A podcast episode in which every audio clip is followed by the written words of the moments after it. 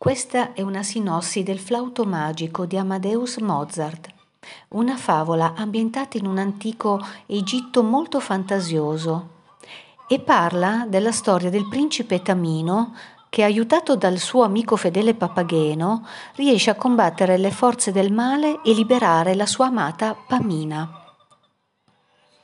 Nell'atto primo, il principe Tamino fugge da un serpente e incontro gli vengono tre bellissime dame mandate dalla regina della notte. Le dame lo presentano poi alla regina, Astri Fiammante, che è contorta dal dolore per la scomparsa di sua figlia Pamina, rapita dal malvagio Sarastro. Tamino, affascinato da un ritratto di questa ragazza di Tamina, decide di andare con l'uccellatore Papageno a salvare la principessa.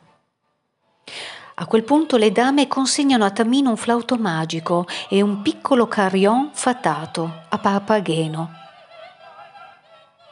Tamino e Papageno si incamminano verso il tempio di Sarastro. Sotto la guida dei tre ragazzi, Papageno giunge per primo al tempio ed entra perfino nella stanza dove il perfido Monostatos tiene imprigionata Pamina.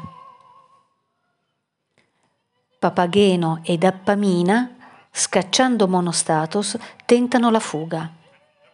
Tamino intanto giunge di fronte a tre templi, a quello della natura, della ragione e della saggezza e si confronta con un sacerdote che, oltre a smontare l'immagine di un sarastro cattivo, addirittura pone delle domande a un suo essere uomo.